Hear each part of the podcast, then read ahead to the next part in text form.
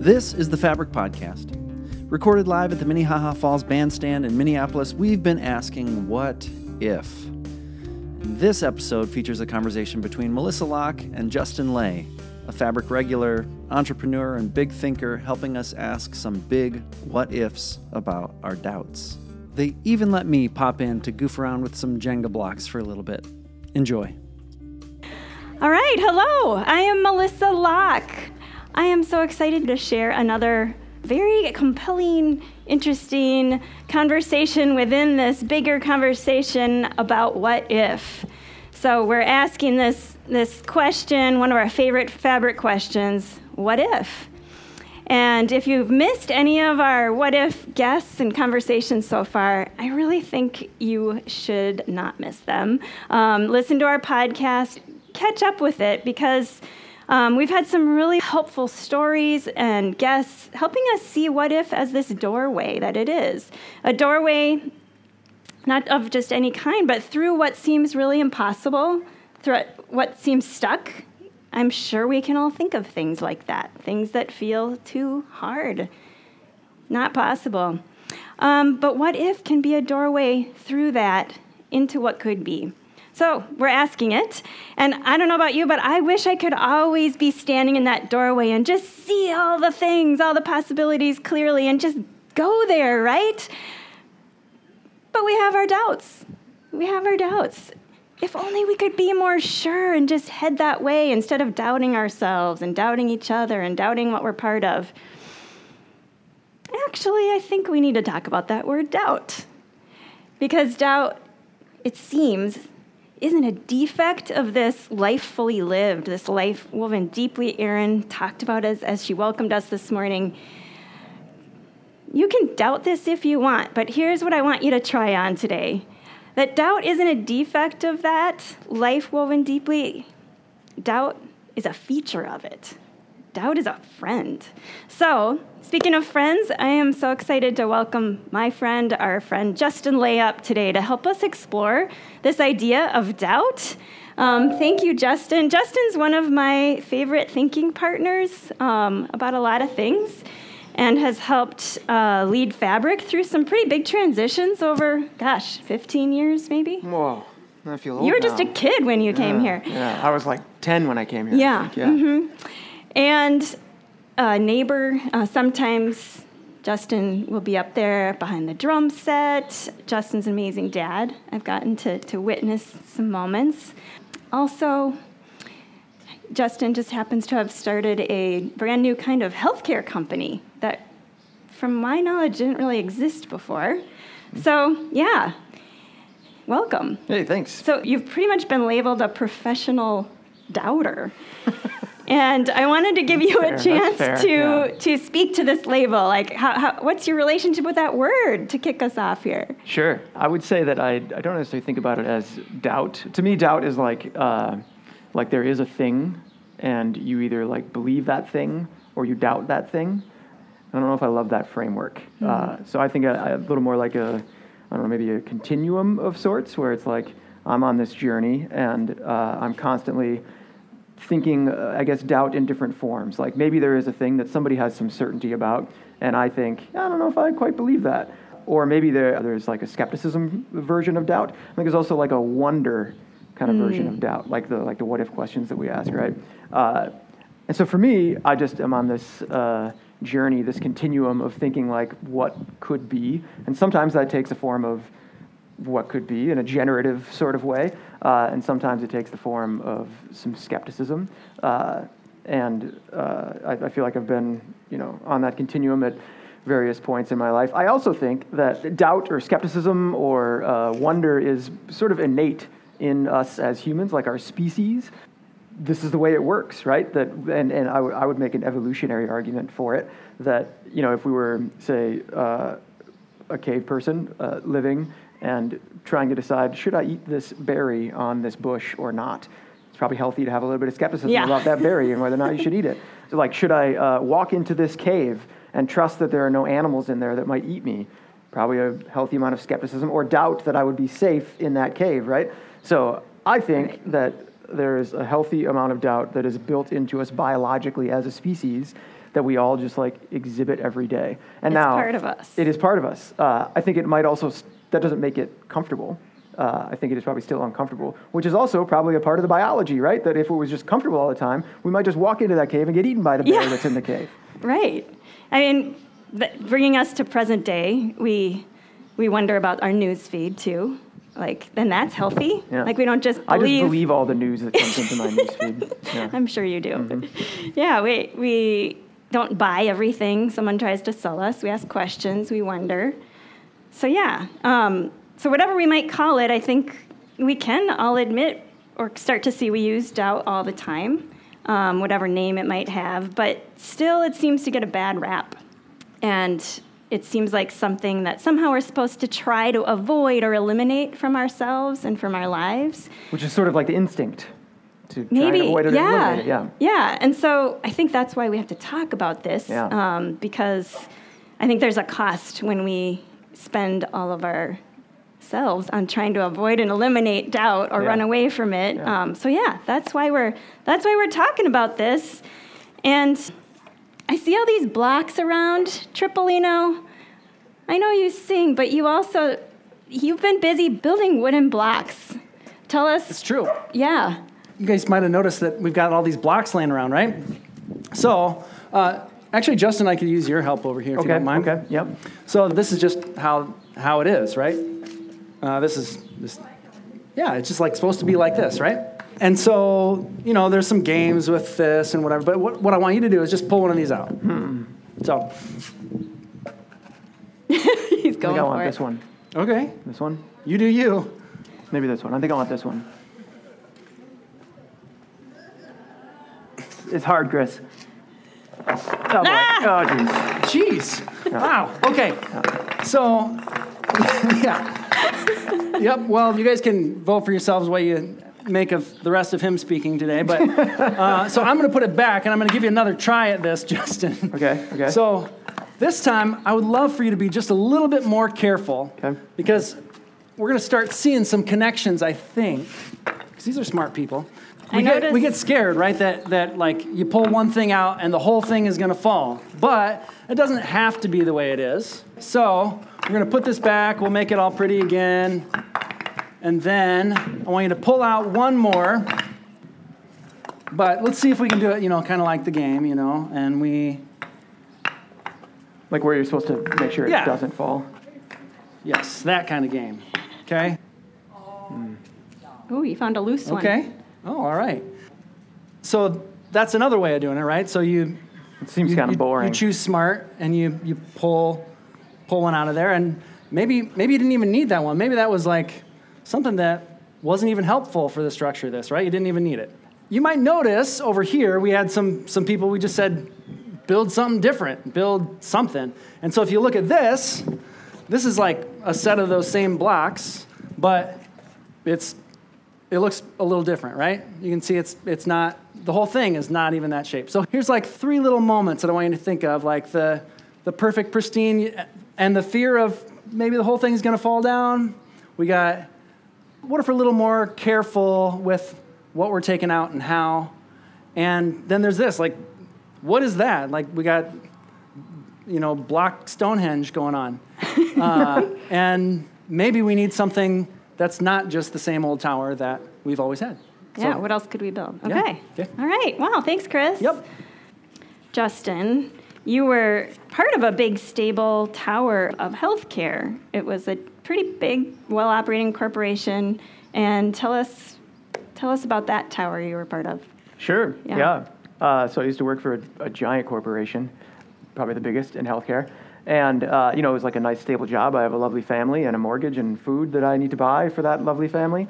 Uh, and, um, you know, moved from there to uh, a startup that I didn't start uh, and worked there for a few years until I started my own startup and uh, basically built on this premise that uh, of, of wonder, really, that spent this time in my career in healthcare building what's typically referred to as care management, but it's really like programs uh, to help people who have some form of chronic condition um, try and manage that condition more effectively, be healthier, et cetera. Uh, and often these programs are built, and the people that use them are the ones that are most likely to engage with something, some program like this. People that don't use them are commonly referred to as unable to reach. Uh, as like you know we can't get a hold of them they're not interested in this program but somehow or another they're not participating in these programs that are meant to make people healthier and I sort of got to this point in my career where uh, I didn't like that anymore. And I started realizing the people that are unable to reach, that are being left behind by these programs, are the most, I mean, well, honestly, they're a little bit like my family. Growing up, uh, I grew up on Medicaid. Uh, you know, we were poor, we moved around a lot, just lived a very chaotic childhood. And uh, I started realizing more and more that the people that these programs that I'm building are leaving behind are the most marginalized, the most complex, uh, the people that need these programs the most. And these institutions that I was working in just sort of left them to the side as it's not worth the work to like get them into these programs. They said it's impossible. Basically, like it's not, they had given possible. up. Yes. Yeah. And so uh, me and my you know skepticism or wonder, depending on the day, started thinking, well, what could we do about that? What, how could we get how can we build something that is built for that population? How could we do it in a way that is profitable? Not because you know I want to make a bunch of money, but because um, that's sort of what it takes to be sustainable in this healthcare ecosystem, right? So started a company called Reema. That Uh, sounds easy. yeah, right. Uh, people who want to start for-profit businesses in the social work uh, realm really uh, it's, a, it's a great way to go. Yeah. So yeah, started Reema about three, three and a half years ago, I guess, four years ago, something like that. Um, it's growing. It's great. Uh, it's a healthy company. We're about 50 people now, and still tons of anxiety and doubt and wonder, depending on the day. But yeah, things are good. So I, you know, I can't help but think it's kind of like this. The the rug pulling word came to mind. You kind of pulled the rug out of this big assumption out from under that tower, and in your own way, it kind of knocked it down and said, "What else can we build?" And I've heard. uh, Maybe you have too. Jesus was called a rug puller, so I think you're in pretty good company. Um, I'm just like Jesus. I know. Yeah. Exactly. Like everywhere he went, he was saying to those of us, those parts of us, those people around the, like that felt really sure and certain, like that's impossible. This is how it is. This is what I know. And and he'd want to keep them in motion. He'd pull the rug right out from under them. So. Um, so yeah, I think this is pretty rich. I think that maybe why Jesus is so compelling and troublesome to people. Yeah yeah, we don't, we don't like that feeling of instability. I, I think it's human to want a sense of peace, a sense of stability, a sense of, um, well, yeah, Certainty. certainty. And um, to think that we're going to find it by building a certain tower and then keeping it that way forever, it's so human, but it's so, we know this, right? That it's, we can't depend on those things for our peace and our stability. And in fact, trying to cling to them holds us back from growing, from being alive, really. I mean, if you compare the towers to the trees here in the park, I mean, they are sturdy, right? They're but they're changing. They were not the same as last year, and pretty soon they're going to drop everything um, and reach out a little more. And and I just think could we think of ourselves a little bit more like that? So thinking of doubt as this potential friend, this part of you know life fully lived. Um, it's nice to have people like you around who make it look so easy, right? it's so you and and okay. So I also know you're a human being, and you worry about the 50 people you employ and the people at your house that you want to continue be able to to, to have a life together Yeah. and, and, and eat together. And um, so it kind of looks easy to you, but tell us how it is. Is that, is it, does it feel easy all the time? I mean, obviously, I know the answer to that. Yeah, no, yeah, definitely not. Uh, yeah, I think there's sort of an allure, and I do this too, right? That like when you're looking at, comp- at somebody who's running a company or doing, you know, what I see as a brave thing, uh, and you know, I don't know them, I don't know their inner monologue, I don't know what's happening for them. I, I do often look up to a lot of people, and it's like, oh, that seems really easy. This is just what Kathy was saying last week, by the way, here. Mm, yeah. yeah. Check that out. Yeah. So I think for me, it is it is definitely not easy. Um, I would say I experience a lot of anxiety on a daily basis. So much so uh, that I have a, a coach uh, for me and my, like a professional coach slash therapist, and I talk to her a lot about uh, the the anxiety that I experience, and she's helped me realize a few things. Um, one is that it is not the presence of anxiety for me that is a problem necessarily. It is my desire to not have that anxiety that is the problem because I spend so much energy trying to get rid of that feeling that I have, that anxious feeling that I have. But really, it's incredibly normal, right? So if we think about what anxiety really is, it is a mix of two things. One is there's something that you care about, hmm. and its outcome is uncertain. Okay, wait, say that again. Sure. So anxiety is produced with two ingredients one, a thing that you care about, and two, the outcome of that thing being uncertain. Uh, yeah. You put these ingredients together, and anxiety is a very natural feeling to have, right? Again, back to our evolutionary biology, like it's just like a normal thing. Uh, and so it's normal to feel this anxiety because I care a lot about Reema. I really want Reema to be successful. I want it to be a thing in the world. Um, but its outcome is incredibly uncertain at any given point. Yeah. Uh, and so, of course, I feel this anxiety about it. And so, um, I do a lot of things to try and get rid of this anxiety. Uh, and so, there's this model that, uh, that uh, my coach has taught me that I like to use that uh, is basically to recognize and accept the fact that we're going to feel this anxiety. It's normal. Uh, and in fact, to try and get rid of it uh, is uh, the, there's a line that um, Sarah, my coach, uses with me uh, that you should not have goals that a dead person could achieve, right? So, like, if we didn't want to have anxiety, a dead person doesn't really feel anxiety. Um, but to be anxious is to be alive, right? Yeah. Uh, and so, if we accept this anxiety, this uncertainty, and and then decide what we're going to do in response, right? So, we all have a set of values that we espouse that we try to live by, and uh, when we feel anxiety, we can make a decision. We can choose to move toward those values by doing something, taking an action, doing something that moves us toward those values that we believe. Or we could do something that moves us away from those values. Um, and we all have different responses here, right? Uh, I'll talk about me and my co founder. So, my co founder's name is Matt. Uh, he's lovely. I did not get permission from him to tell this story in front of a group of people, but uh, I'm sure it'll be fine. Hi, Matt. uh, he actually lives right over there. He might be able to hear us. Okay, so my response, my ingrained response to my anxiety is to do something. I like sometimes frantically, um, but like you know, I'll make a plan. I'll do something. I'll take an action. I want to like, I want to make a move, often to alleviate these anxious, uncertain feelings that I have. Matt's response is the opposite. Uh, he freezes up. Just he, if I stand here just like this, maybe this anxious feeling goes away. Don't uh, do anything. Don't do anything. Okay. No sudden moves. Yeah. Uh, you can imagine we make great co-founders. Sounds like a fun meeting. Yeah, yeah. It takes a lot of trust, but uh, in these moments where maybe we're both feeling anxiety about something, maybe just me, maybe just him, um, my instinct is, okay, what are we going to do? Uh, and his instinct is, how about we do nothing?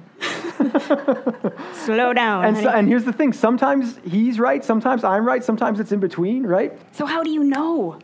Yeah, I don't think we do. For me, it's like we, we figure out what's the right next thing to do, we do it or we don't, or we figure out what's the right next step. Uh, ideally, making this toward move as much as we can, but recognize that we're probably still going to feel anxious at that next phase. And there's this allure of this like stable Jenga tower, right? That yeah. uh, you know, for me, it's maybe when I raise the next round of funding, then it'll be fine. When yeah. we when we get that next customer, then it'll be okay. When I hi- make this new hire that's gonna like take something off my plate, then it's gonna feel okay. For me, it's if I create this perfect system, like great, yeah. Then I will be certain. Yes. That it's gonna that everything's gonna yeah. work out. Uh, and it's been an amazing lesson for me to achieve a lot of those things. You know, it's like, can we get that first customer? Can we raise that first round of funding? Can we get to 10 employees? You know, and at each one of those, I was like, oh, once we get there, this feeling that I, I feel it right on where you feel it, I feel it right here. Yeah. That feeling's gonna go away. I'm gonna feel certain. I'm feeling kind of feeling it right now. Yeah.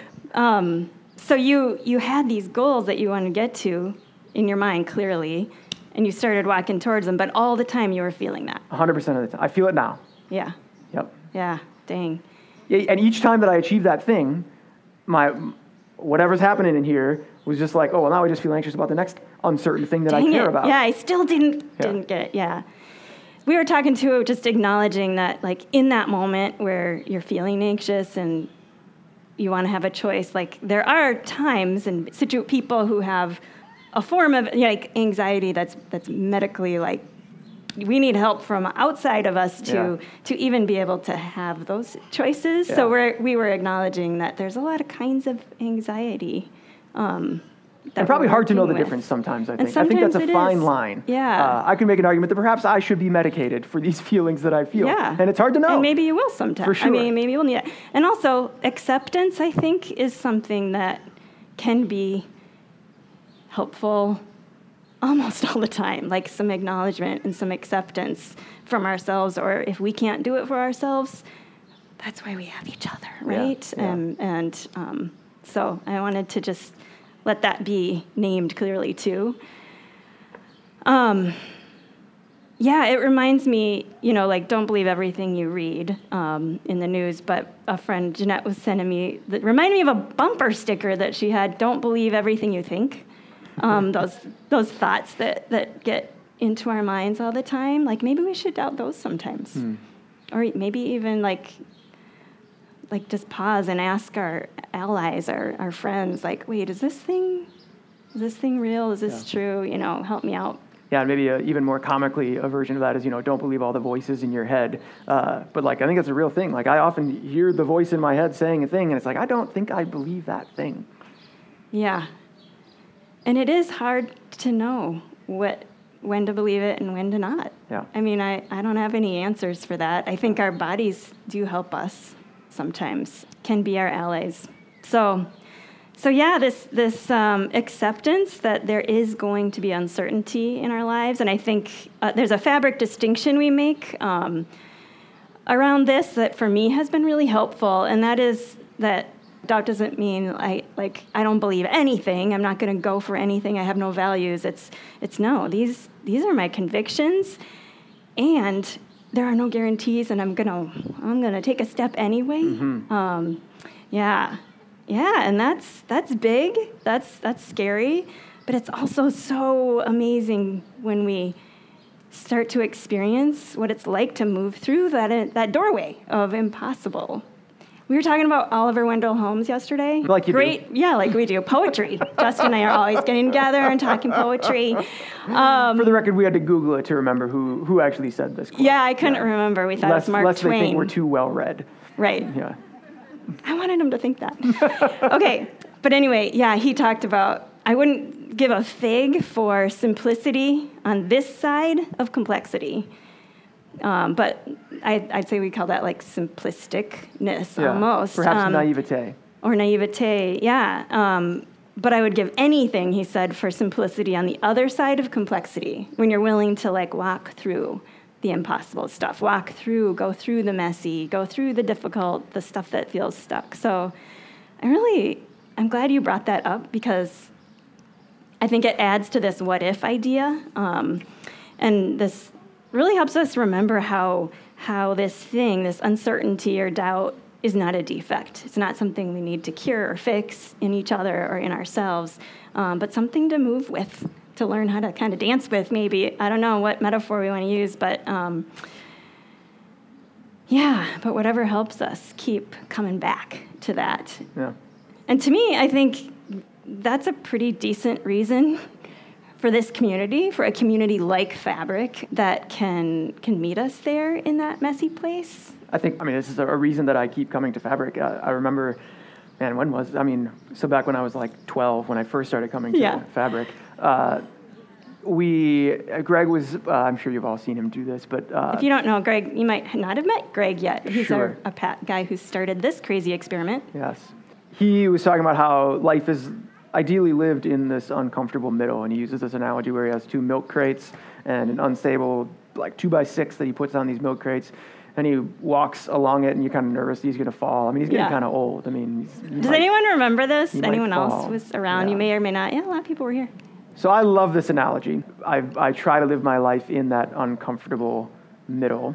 Uh, but doing that comes with these anxious feelings. You know, like uh, it's easy to stand on one of those milk crates and feel I got this figured out. I have some certainty, perhaps. Yeah, build a perfectly beautiful Jenga tower, uh, and have this certainty of where you are and what you're doing.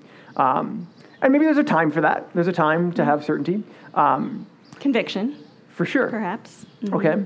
Uh, but uh, I would argue that to really feel alive, uh, to wrestle with the stuff that's all around us, that's whether it's in uh, friends' uh, struggles or our own struggles or what have you, living in the middle of that uncertainty, you know, doing stuff that is exciting, even when you don't know the outcome, but you do care. Uh, it's going to make you feel uncomfortable. Is you might feel anxious. Um, and uh, both my coach Sarah and um, Greg often talk about like passengers on your bus. Um, And if we just think about that anxiety, that uncertainty, as there's another passenger on our bus, you know, that passenger is riding on our bus, and it's fine. It's fine. They can ride on our bus. Yeah. Uh, and it's the They desire. have a role, maybe a little bit of a role. That's right. Yeah, help us be a little bit cautious sometimes, or to know that we, hey, I feel this way because I care about this thing. Yeah. Uh, Yeah. And so I have found living in that uncomfortable middle, and you know, I think perfectly embodied by two milk crates and a two by six is uh, the way to live life. Well, thanks for being also on my bus and the buses of others. That means my I- anxiety is also on your bus. I try not to take it on. Boy, that's a whole nother conversation, taking on other people's anxiety. Yeah, fabric, those perspectives that we can offer each other um, about ourselves and about how things work. Um, and we're, you know, it's a way to be like you and your colleague, like with people who maybe even drive you nuts sometimes, but also you need them. Yeah. You need them. And where else in the world besides, you know, maybe work, do you voluntarily go somewhere where there are people that are going to bother you a little bit? They're going to disagree with me. yeah, they're, they're different from me. They see things differently. They, they maybe make me feel a little off balance, like pull the rug out a little bit. Yeah. I think we need that. So, what is that place for us here? You listening? Um, if you're hearing this, what what is a place right now that feels stuck, feels impossible, um, that you just can't see? You can't see the other side. And how how could this perspective, these people, some practice when it's easy, Some acceptance. some acceptance, yeah. And some acknowledgement of the doubts that you have that, hey, they might be telling you something. Those might be kind of holy rumblings in there, leading you to something that uh, could be really exciting. So, listen, what if we listen to those together? What could be on the other side? Yeah. May we keep asking this question and being there for each other and helping each other walk through that doorway, through the impossible. Yeah. Thank you, Justin. Hey, thanks for having me. All right. Thanks for listening. If you're looking for more connection in your life, stay up to date with what's going on with Fabric and find resources to help you in your conversations and reflection at fabricmpls.com or searching Fabric MPLS on social media. Let us know if there are conversations you're longing to start or resources you're longing for to help you live a life more deeply woven.